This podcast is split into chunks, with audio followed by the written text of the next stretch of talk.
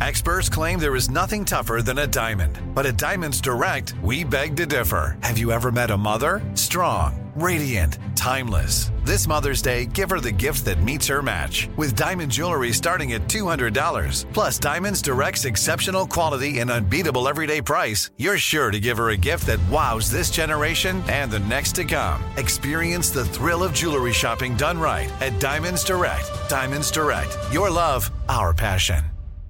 Trinity School of Natural Health can help you be part of the fast growing health and wellness industry. With an education that empowers communities, Trinity grads can change lives by applying natural health principles and techniques in holistic practices or stores selling nourishing health products. Offering 19 online programs that fit your busy schedule, you'll get training to help turn your passion into a career. Enroll today at trinityschool.org. That's trinityschool.org. When you buy Kroger brand products, you feel like you're winning. That's because they offer proven quality at lower than low prices. In fact, we guarantee that you and your family will love how Kroger brand products taste, or you get your money back. So next time you're shopping for the family, look for delicious Kroger brand products because they'll make you all feel like you're winning. Shop now, in store, or online. Kroger, fresh for everyone.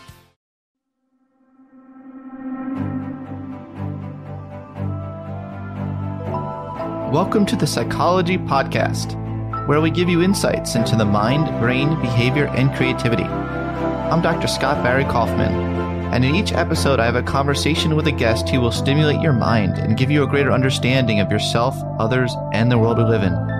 Hopefully, we'll also provide a glimpse into human possibility. Thanks for listening and enjoy the podcast.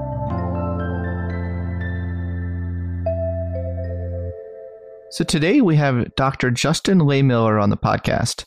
Dr. Lehmiller is a research fellow at the Kinsey Institute and author of the book Tell Me What You Want The Science of Sexual Desire and How It Can Help You Improve Your Sex Life. Lehmiller is an award winning educator, having been honored three times with the Certificate of Teaching Excellence from Harvard University, where he taught for several years. He is also a prolific researcher and scholar who has published more than 40 pieces of academic writing to date, including a textbook entitled The Psychology of Human Sexuality. Hey, thanks for chatting with me today, Justin. Hey, thanks for having me, Scott. What a topic this is. Something we really haven't represented as fully in the podcast and really trying to kind of expand the depths of humanity that we cover on this podcast and understanding of that. Let's start with Freud because everything always starts with Freud, right? And then we criticize it and then we say what he got wrong and then we say what the way to science is. So, what did Freud have to say about sexual fantasy and desire? Did he have anything to say on that topic? Freud had a lot to say about sex and a lot to say about fantasies too. And his main conclusion was basically that a happy person never fantasizes, only a dissatisfied one. So Freud's view of sexual fantasies was really that they're usually always a sign of deeper psychological troubles that a person has. He said the same thing about daydreaming. Yeah. Maybe daydreaming is associated with sexual, I don't know. It'd be interesting to, anyway, that's a whole other research topic. But okay, so tell me about the methodology that you employed for what you refer to as the largest survey of sexual fantasies in America. Now, is that of all time? As far as I know, yes. There are larger sex surveys that exist, but Hmm. none that have focused uh, specifically on sexual fantasies and that have approached it in a way that's as comprehensive as I did. So, what I did for this book was I surveyed almost 4,200 Americans who came from all 50 states ranged in age from 18 to 87, come from all different religious, political, and demographic backgrounds. And they completed a survey that contained 369 questions. And it started with what is your biggest sexual fantasy of all time? People wrote that out in narrative form. I also had them sum it up in one word, which I thought was really interesting because I could then create a word cloud to look at, you know, what are the most popular Mm. themes that appear in people's fantasies. And then I asked them hundreds of questions about people, places, things they'd ever fantasized about, along with detailed information on their personalities, their sexual histories, their demographic backgrounds. So, as far as I know, it is the largest, most comprehensive look at sexual fantasies to date. Well, congratulations. That's not easy getting that many participants for anything. So, did you use online surveys? Is that what you did? Or, I mean, you didn't like bring every single one into a laboratory? Oh no, yeah, okay. uh, I wouldn't have had the, the funding to be able to do that. As you probably know, there's yeah. not a lot of funding for psychology research in general, but specifically on sex and, and sexual fantasies. There's almost no money to do it. So this was an, an online survey. I largely recruited through social media, and it was advertised as a survey of sexual fantasies. It took about a half hour or so to complete on average. And it took me close to two years to collect all these wow. data. Wow. Well, what an accomplishment. So you got a lot of very interesting data out of it. So let's dive into some of this. What are the seven most common sexual fantasies in America? Why don't we just jump into the deep end? okay, sure. So I found that there were three fantasies that almost everyone who took the survey reported having. The most popular was multi partner sex. So just having sex with multiple people at once. Most commonly, that was in the form of a threesome, but some people fantasized about larger groups. Very close in popularity was BDSM fantasies, bondage, domination, submission, sadism, masochism, ranging from mild to wild, but most commonly taking more mild forms like spankings and, and you know, tying your partner up, things like that. And then the third category that almost everyone reported was what I call novelty, adventure, and variety. So that was basically just trying something that's new and different for you. That could be a new position or having sex in a new place or setting. So that means something a little different to everyone because what's new for you might not be very new to someone else. There were also four other fantasies I found that were very popular themes not quite as popular as the three I just mentioned, but these were uh, taboo and forbidden sexual activities. So, so breaking social or cultural norms for what's acceptable when it comes to sex. Fantasies about passion and romance. So basically meeting your deeper emotional needs. Also, fantasies about same sex activities and what I call gender bending, where basically people are sort of pushing the boundaries of their gender role or identity or expression. And then the other category of fantasies was what I call non monogamy. So basically, being in some type of sexually open relationship. Not necessarily having group sex, but maybe, for example, being polyamorous or trying swinging or, or something along those lines. So that covers quite a range of things. Would you say that for uh, most of these, these are the general outlines? You didn't like go into great detail in the book. You do go into some specific detail about some of the more extreme things and the specifics of it. In general, would you say that most of these fantasies, while like even the taboo ones, they're not necessarily illegal. What are some taboo things that most people do, and what is actually what kind of taboo stuff is actually more minor, more rare in the general population? Sure. So the, the taboo fantasy category is interesting in that some of the fantasies that were very popular, very common, would actually be illegal if people were to huh. act them out. So voyeurism was actually one of the most popular taboo fantasies where people are spying on someone else who is unsuspecting or unknowing while they're undressing or having sex. It seems that a lot of people, men and women alike, find that to be sexually arousing. That doesn't mean that they necessarily want to do it in real life. So I, I, think there's an important distinction we need to make between having a fantasy and, and having a desire. Mm. So people can fantasize, be turned on about something, but not necessarily want to do it because they realize, hey, that would be illegal or non consensual and I shouldn't do that. So that seems to be a common thread running through your entire book, actually, is the difference between fantasy and actuality. So some people can have these fantasies, and it doesn't necessarily mean that they are a horrible person. Is that right? Like, I feel like a lot of this book is like to reduce shame around a lot of these fantasies. Is that right? Mm-hmm. Right. And it turns out that a lot of us have uh, dark and deviant fantasies from time to time. And it seems like it's normal to have those fantasies. And it's not a sign of psychopathology. It's not a sign that you're on the route to becoming a, a sex offender or something along those lines. It's really only when you have these dark, deviant fantasies all the time and that becomes your preferred fantasy mm. content that it starts to represent a problem and and that is rare so a lot of people will have deviant fantasies you know occasionally but when it becomes the preferred fantasy content that's a very different thing that's a really important distinction it seems and also the point you're making that we shouldn't really judge people by the content of their fantasies necessarily right?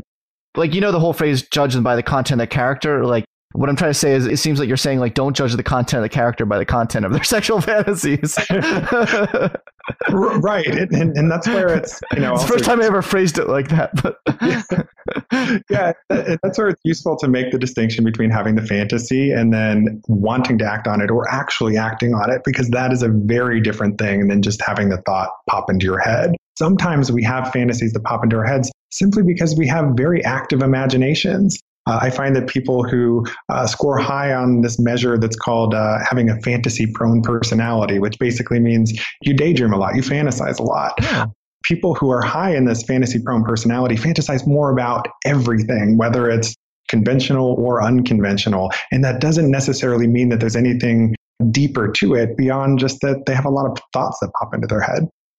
So, this is what something I found interesting because it seems like there's a kind of a general I always like to think of like generalized principles and stuff. And it seems like sexual self actualization is really important for well being. This is something I gathered from your book as well. That it, it seems like the more that people have these fantasies and kind of keep them in their head, it, the more taboo it becomes, the more guilt ridden it becomes. But if they can find safe, obviously consensual ways of expressing it, you say most people actually report when they actually express their fantasies, they're like, wow, that was awesome. Mm-hmm. Right. Yeah. So, one really interesting thing I found was that when I asked people how common they thought their sexual fantasies are, most people thought that they were rarer in the population than they really are. And that's a big part of where all of this shame comes from is that people think they're weird or abnormal or unusual for having the fantasies that they do. And when they start feeling guilty or ashamed of their fantasies, then they tend to keep them to themselves rather than sharing them with their partners. But what I find is that when people start to express those fantasies, share them with a partner, this doesn't necessarily mean act on them. But just having that open communication with a partner about fantasy and desire, what you find is that for the most part, people report positive outcomes. They report that it actually improved their relationship to be able to talk about these fantasies with their partners. So there's a lot of potential benefits we stand to gain by having more open communication about our fantasies rather than just keeping them to ourselves and having all of this pent up guilt and shame that goes along with them. What individual differences factors did you find were most predictive of feeling guilt over your sexual fantasies? Ooh, that's a good question. Uh, Didn't you write about Republicans, how they have a lot of guilt? Yeah, so certainly there were some political and religious undertones there. So for people who have more political and moral restrictions placed upon them, they do tend to feel more guilty about their sexual fantasies no matter what they are. There's also an interesting gender difference where I find that men feel more guilt about their sexual fantasies than women. And to me, that was really surprising because we live in this society that is very judgmental of women just for being desirous of sex. So you might expect that women on average would feel more guilty about their sex fantasies, but that's not what I found. I found that men felt a lot more guilt than women did. Part of that might stem from the fact that men report having more taboo sexual fantasies than women. So maybe that's where some of the guilt stems from. But you know, we see some interesting political, religious, and gender differences there in the in those feelings of guilt. Uh, do you think that the Me Too movement actually might explain some of this as well, where men are now being overly cautious?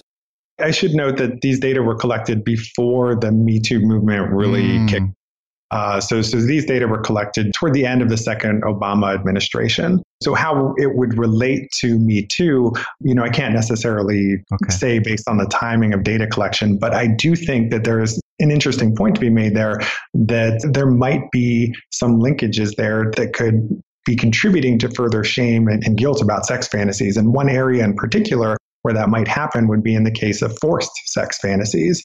I found and wrote about this extensively in the book that a lot of men and women fantasize about being taken against their will.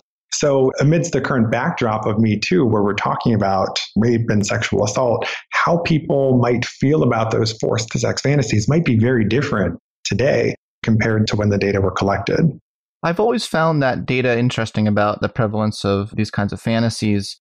And when you look deeper into it, it does seem as though the content of fantasy is, is more of like controlled rape in a sense. Like you're the one actually in control. Like it's not, the fantasy is not actually about non consensual rape, but it seems to be, in my reading of the literature, more about a desire to kind of, someone wants you so bad, you know, that there's kind of this overriding passion where you feel wanted in a sense.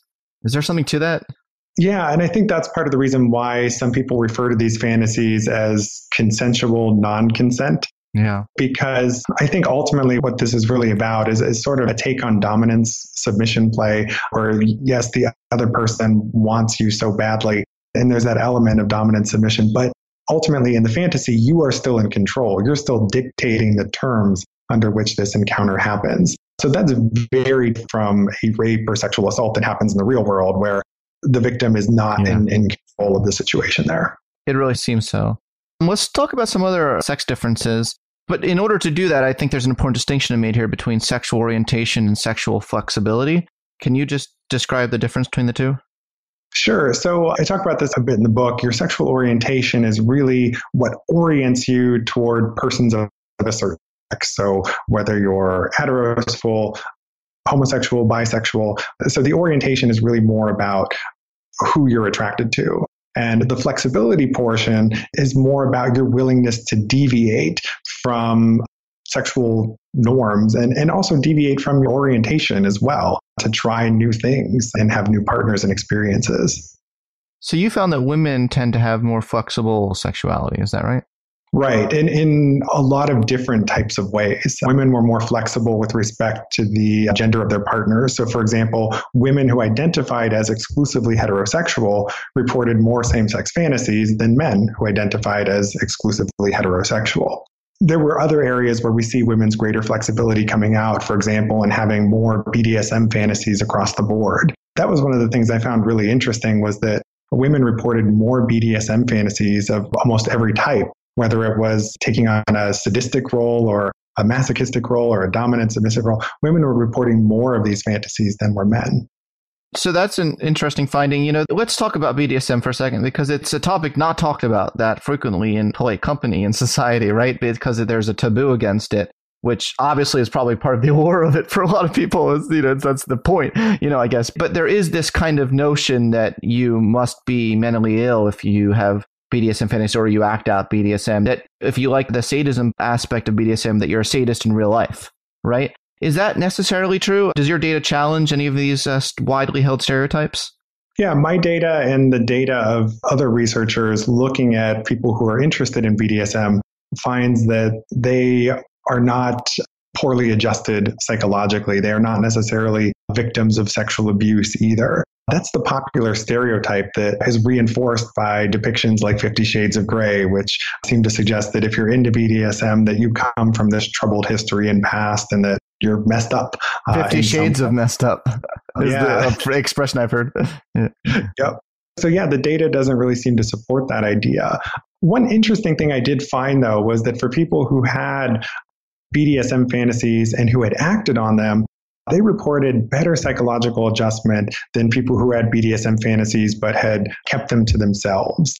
It's something that's true more generally with our fantasies, which is when we keep them secret and hide them and we feel guilt and shame about them, that can be psychologically damaging. But when we come to accept them as, as part of who we are, then we can come to feel better about ourselves. Yeah, and that's a common, like we were just talking about, that's a common generalizable theme across yep. all of this. I want to quote you the sentence you said because I think the sentence out of context could be potentially very controversial. I'd like you to explain, elaborate on it a little bit. It could also be that women's greater interest in BDSM might have something to do with the idea that women are more likely than men to fantasize about being the object of desire. What do you mean mm-hmm. by the? Do you mean being objectified? What do you mean? So in their fantasies, we see a gender. You're being difference. very careful here in your answer. I can tell you're being very careful. And, yes, and and I think it's a topic that requires it requires sensitivity. Yeah, it, it does. Uh, I appreciate so, that. So in fantasies, we see this gender difference where it ties in with another finding I had, which is that men placed more emphasis on who they were having sex with than women. So for men, it was more important to have a specific person in mind. And I think it's because men see themselves as acting on, they tend to see themselves as acting on an object of desire. So having a specific person in mind is more important. Whereas women in their fantasies see themselves more as the object of desire. And so for them, the, the specific partner they have isn't quite as important because they are more the center of attention in their sexual fantasy. Now, I think the interesting question is where does that come from? Yeah. Right? Why do we see this difference in men and women with, you know, in terms of being the object of desire or acting on the object of desire? And and I don't know that we know the answer to that. It could be there could be a cultural explanation there because women are more sexually objectified in our culture, and maybe that creeps into our sexual fantasies in a way. The other thing that's that's worth mentioning here is that most people have a lot of different fantasies. I guess one of the questions that might help to address this too would be is it someone's favorite fantasy? Is this what they're always going back to? Or is it just a fantasy that they have had simply have had before that's popped into their head uh, and there could be some variability there where maybe most of the time they fantasize about being more in that sexual object role versus you know maybe just occasionally they fantasize about being the uh, person who's acting on the object of desire. Do you ever get shy talking about some of those topics? Do i get shy talking about it? No, but I do I do get hesitant talking about some of these topics just because I know how controversial and delicate some of them are.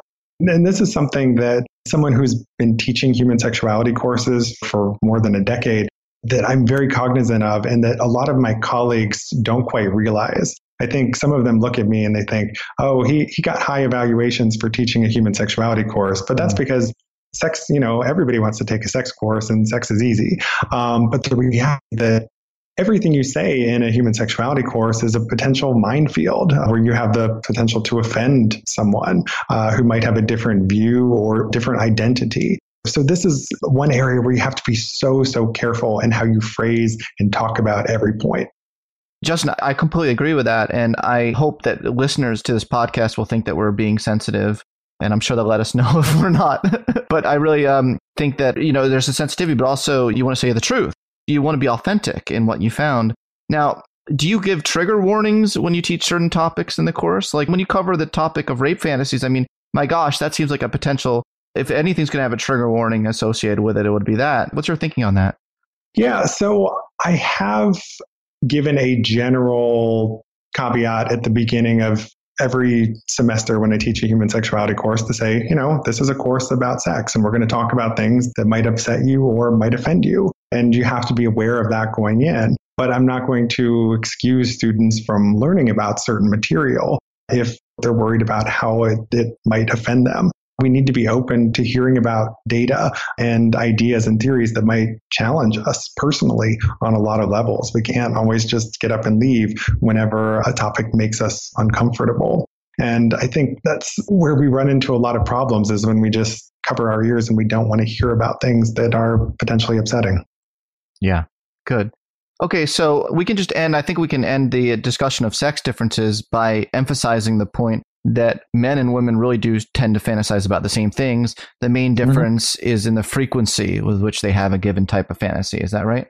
Right. Yeah. So I found that there was a lot more commonality in the things that men and women were fantasizing about than you might expect. So men, for example, had a lot more emotional content in their fantasies than previous research would have suggested. And women's sexual fantasies were more adventurous than previous research would have suggested. For the most part, we're all fantasizing about the same things, but for example, men do fantasize a little bit more about threesomes. Women do fantasize a little bit more about emotional connection with the partner. Um, but for the most part, we're fantasizing about the same things. Good. That's a really good point. And uh, there was a like an interesting book called was a thousand wicked thoughts or something like that. A billion. A yeah. billion, a billion. And and something that struck me in reading that is that like some topics, it's like people like getting as close as they can to taboo without crossing a line. So for instance, mm-hmm. like stepfather pornography is really popular, but it's right. not like actual father pornography is popular, but stepfather. You know, is there something to that? Yeah, so you know, there's actually a bonus chapter for the book that goes into Easter a lot more detail. Yeah, it, it goes into a lot more detail about these taboo fantasies, and I do talk about incest fantasies in there. I also talk about furry fantasies, you know, people who like to dress up as an animal to have sex. I cover all of the sort of less common sexual desires there. But I think a big part of what, what draws people to the taboo is basically just that it interjects this form of novelty, you know, that it's something you're not supposed to do. And, and when you're told that you can't do something, that often makes you want to do it even more. It's you know, the classic reverse psychology. So there's a bit of that reactance that's going on. And there's just that sort of heightened level of, of excitement that comes along with doing something or thinking about something that you're not supposed to do or want.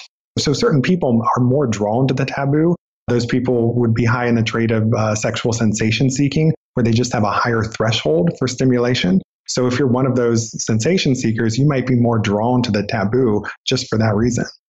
Yeah, I think that's a really sensible answer. You know, this book could just be extraordinarily eye opening to a lot of people who have been feeling a lot of guilt over their fantasies. Also, a lot of, you know, religious people, people who've grown up in religious backgrounds where they were taught that even just thinking about sex, no matter what kind of sex, is really bad. It's eye opening at a really deeply profound level, though I feel like at even a more profound level than even the points you make in the book explicitly, because like, are you telling me that like most people like we meet every day in our life have a lot of freaky fantasies going on in their head like we don't know about? Like i mean if when you actually get to the truth of the matter of the world isn't that like a bit like incredible a little too eye-opening? Uh, yeah i mean it, it, it, depends on your perspective Do you know what i mean? but, yes. But i think you know one of the takeaways from what i found through this research is is basically that you know, what would be unusual would be if you only fantasized about very conventional sexual activities. You know, if your fantasy was only ever having penile vaginal intercourse with a spouse in a monogamous marriage in your own bed, you know, every night, you know, for the rest of your life, if that was your only sexual fantasy ever, that would be pretty unusual. It seems to be normative for people to be a bit kinky when it comes to their fantasies. Wow. So most people, when they fantasize, they're not fantasizing about like kissing the person, like really affectionate, loving, and then normal vanilla sex.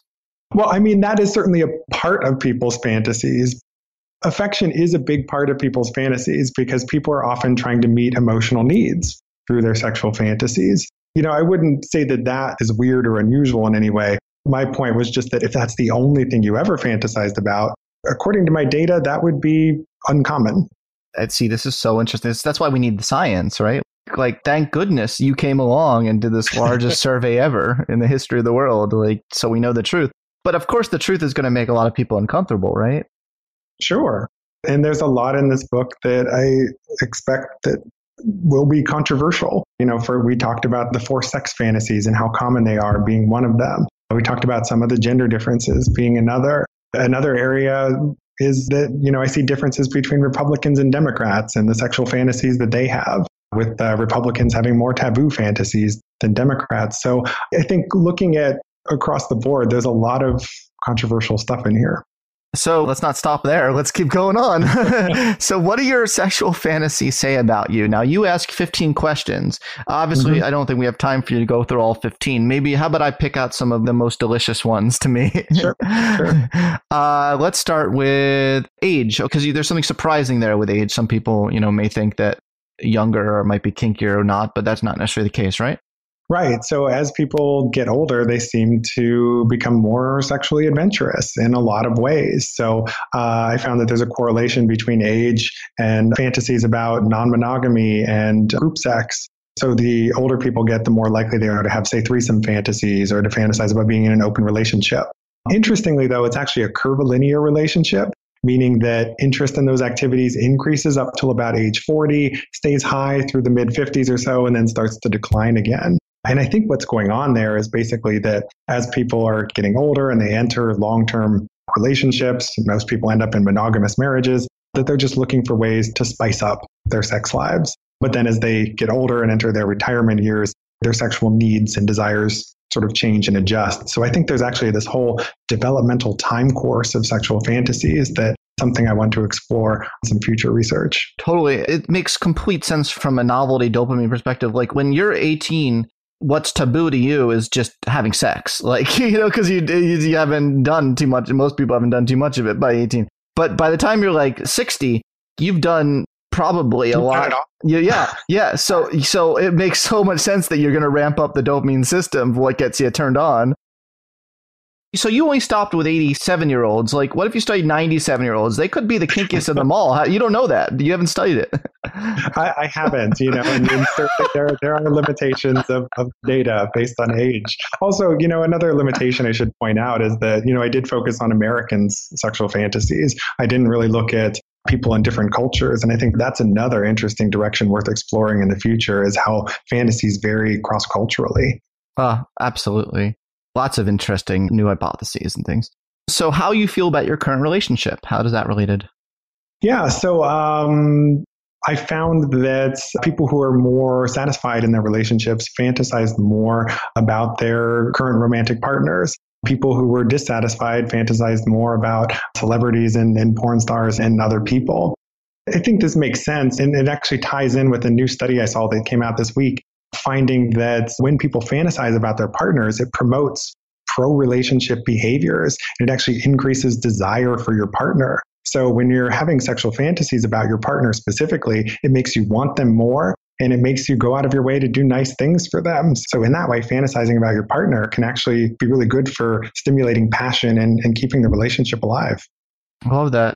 What does it say about you if you fantasize about Batman? Uh, no, I'm not saying no, I'm not idle. It's not me. but but you write about this in your book.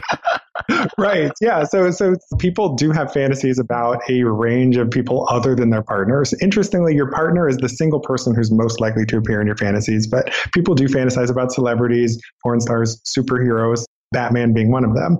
Um, Batman was actually the most fantasized about superhero among heterosexual women. And so I think, you know, for these fictional characters, superheroes, and so forth, that's really just about temporarily interjecting a dose of novelty into your sex life. You know, you know, it might create a, a real sense of arousal right in that moment, but it, you know, it doesn't necessarily mean that you got a, a thing for Batman. Well, who's the least sexiest superhero? the least sexy. Um, Is Superman I, up there at all? Is Superman up there at all? Superman was, but actually, Superman was more popular among gay men. So, you know, there were some interesting differences there. Gay men were not fantasizing about Batman, but they were really into Superman and, and Captain America. Uh, among heterosexual men, of course, Wonder Woman and Black Widow were among the, the most popular characters there. I'm a big fan of Black Widow. Mm-hmm. Not going to lie. She's also played in the movies by the most fantasized about female celebrity among heterosexual men, Scarlett Johansson. Wait, let's talk about. I don't know if we want to go down this rabbit hole, but but black, like, what is it about like dangerous, sexy women? Yeah, so that's a great question. And I think a big part of it is that men have a lot of fantasies about sexual submission and about giving up power and control. And so a woman who takes charge and who is dominant, I think is a big turn on to a lot of heterosexual men just because it can help fulfill that desire for submission or to break free of pressure to conform to certain gender roles. You know, our, our, society dictates that men are supposed to be the initiators of sexual activity. So having a woman who is dominant, you know, is something that is very appealing to a lot of men. Fascinating. So another factor you found was how you feel about yourself. So your self-esteem, even the trait neuroticism, right, affects this. Mm-hmm and I'm going to lump in another thing here, which I think is related to this. I'm doing a factor analysis on the spot in my head, a subjective factor analysis. Attachment style, I think, is mm-hmm. appropriate here as well, like anxious, particularly anxious attachment style. So, what do you see there with this cluster of things? Yeah. So uh, for people who are high in the trait of neuroticism, which is a trait that involves higher levels of emotional stability and a tendency to not deal well with stress, and for people who are high in attachment anxiety, where they have this fear of being abandoned, um, what I see there is that these individuals tend to play it safe in their sexual fantasies, and that they try to avoid doing things that are going to be riskier, that are going to stress them out. Rather, they're seeking to put their minds at ease to do something that's going to validate them and to prevent them from having those distractions, anxieties, and worries come in that might otherwise interfere with their enjoyment of, of sexual activity.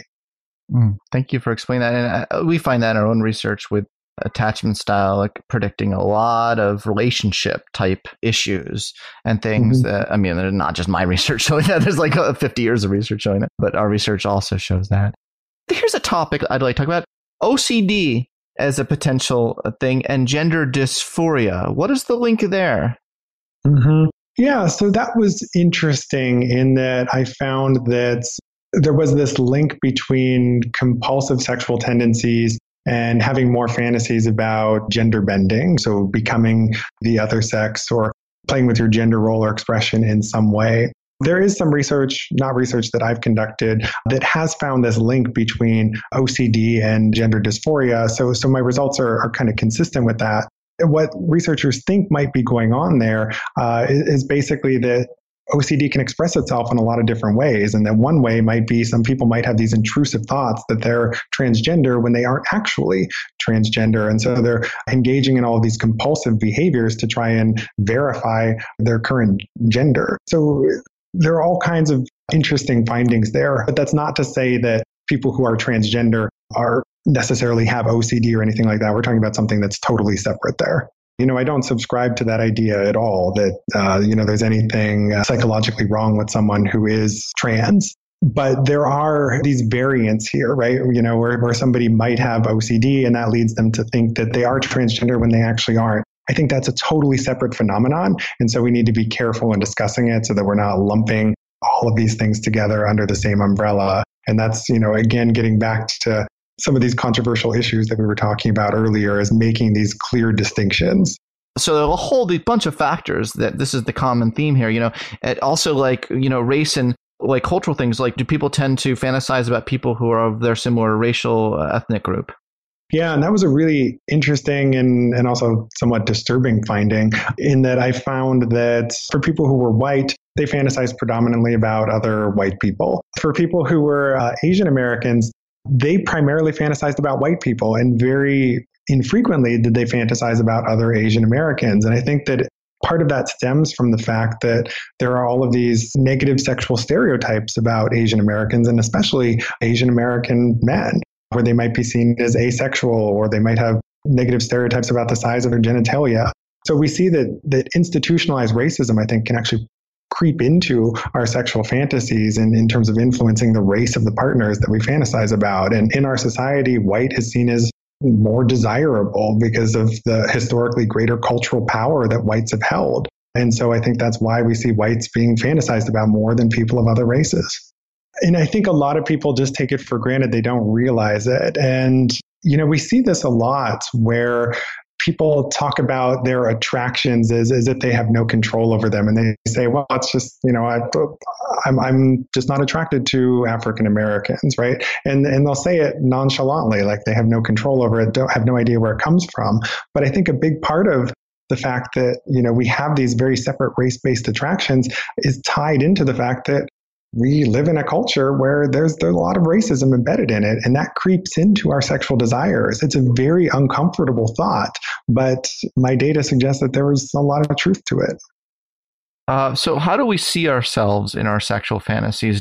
Is there individual differences in that as well? Yeah, that's one of the things that I had never really seen explored in research on sexual fantasies that I found to be incredibly interesting. I found that most people had fantasized about changing themselves in some ways in their fantasy, whether that was having a different body type or having a different. I become a penguin in my fantasies.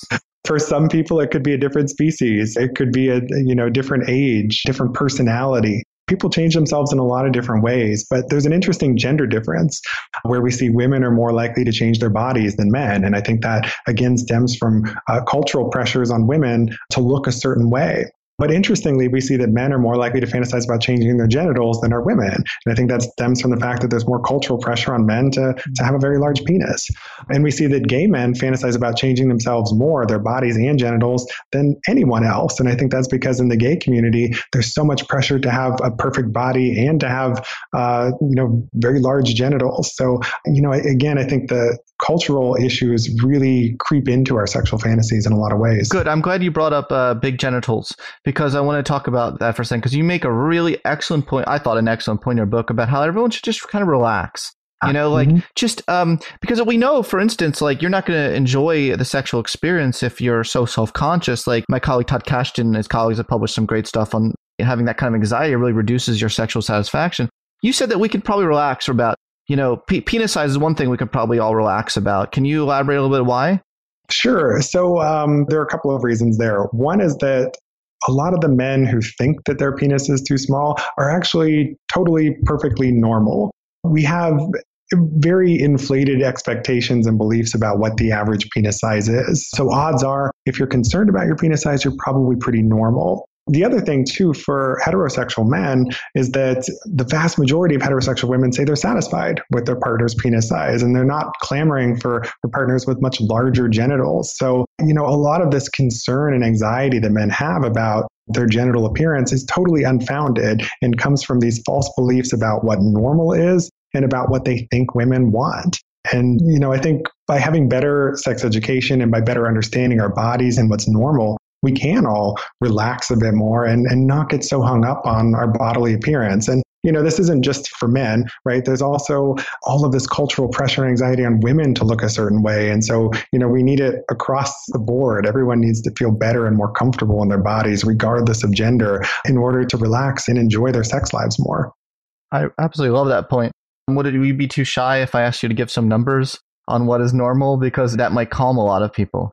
Mm-hmm. So, in terms of uh, penis size, you know, there was a recent meta analysis where I think it looked at 15,000 penis size measurements taken from several different countries around the world, all performed clinically, right? So there was standardized measurement, and the average was around five inches in length.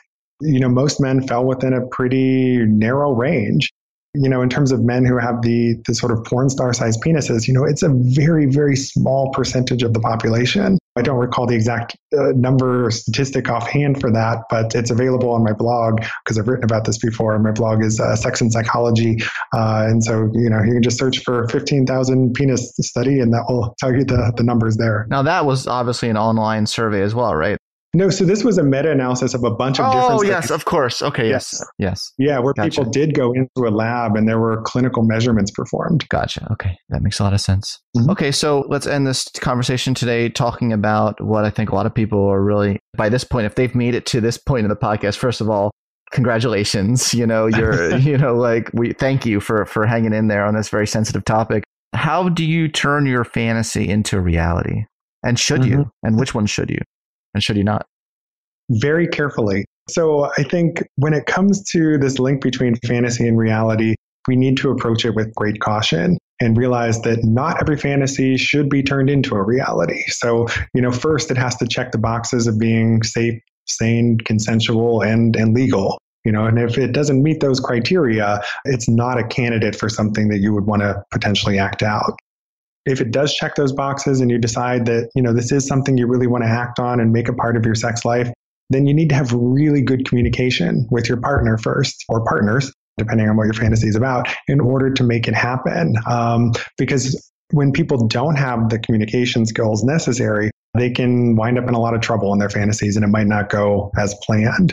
So it requires a lot of planning, coordination, establishing intimate communication first, coming up with some ground rules, doing some research, thinking about setting a safe word so that you or your partner can exit this the situation should one of you become uncomfortable with it. There's a lot of considerations here, and it's hard to sum them all up in a uh, very short period of time. But this is something I go into great detail in the book because when it comes to acting on your fantasies, yeah, there are lots of great potential rewards you can get, such as becoming closer to your partner, having a really enjoyable experience, being more sexually satisfied. But there are risks too.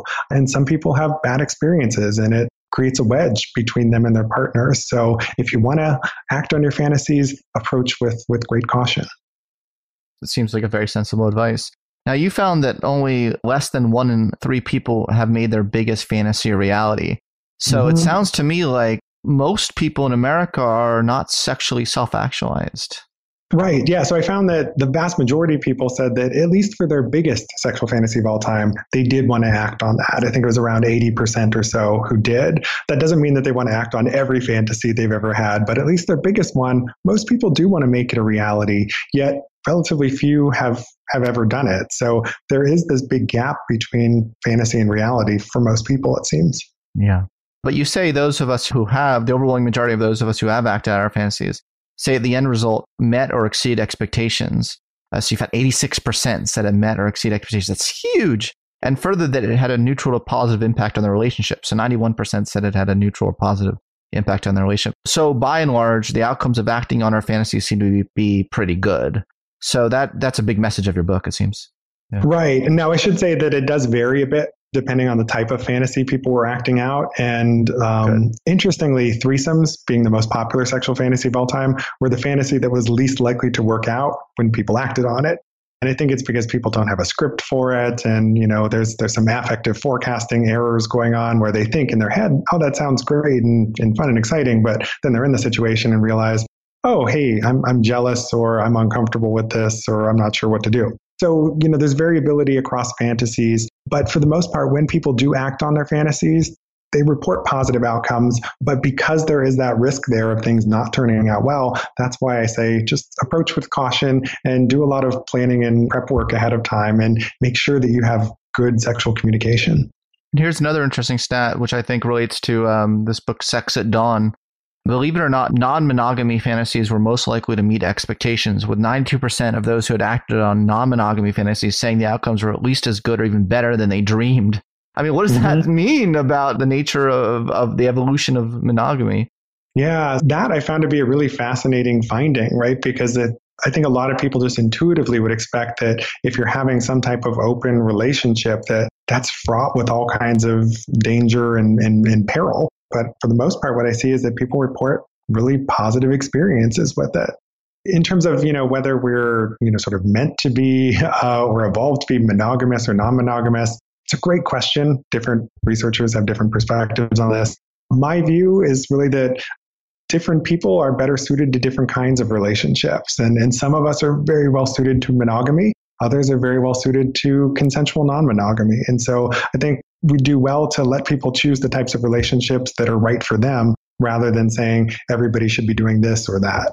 Good. And that's another common theme is, is the importance of communication for healthier sex and relationships, no matter what whatever the arrangement is, the, the healthy communication. So I will, I will end with this last question. How can we break the barriers in society that prevent us from communicating about our desires?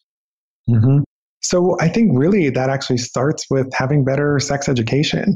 In the United States today, less than half of states even require sex ed, and a much smaller number require that sex ed is, is medically accurate.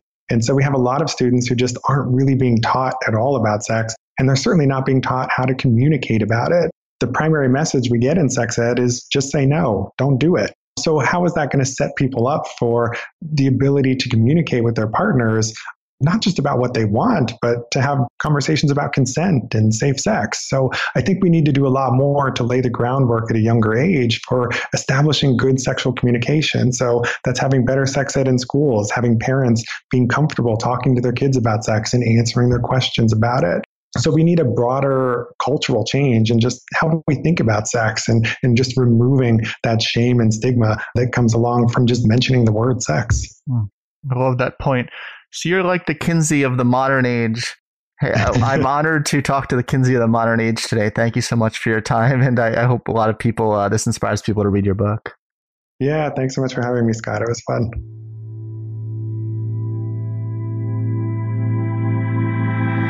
Thanks for listening to the Psychology Podcast. I hope you enjoyed this episode. If you'd like to react in some way to something you heard, I encourage you to join in the discussion at thepsychologypodcast.com. That's thepsychologypodcast.com. Also, please add a rating and review of the Psychology Podcast on iTunes. Thanks for being such a great supporter of the podcast, and tune in next time for more on the mind, brain, behavior, and creativity.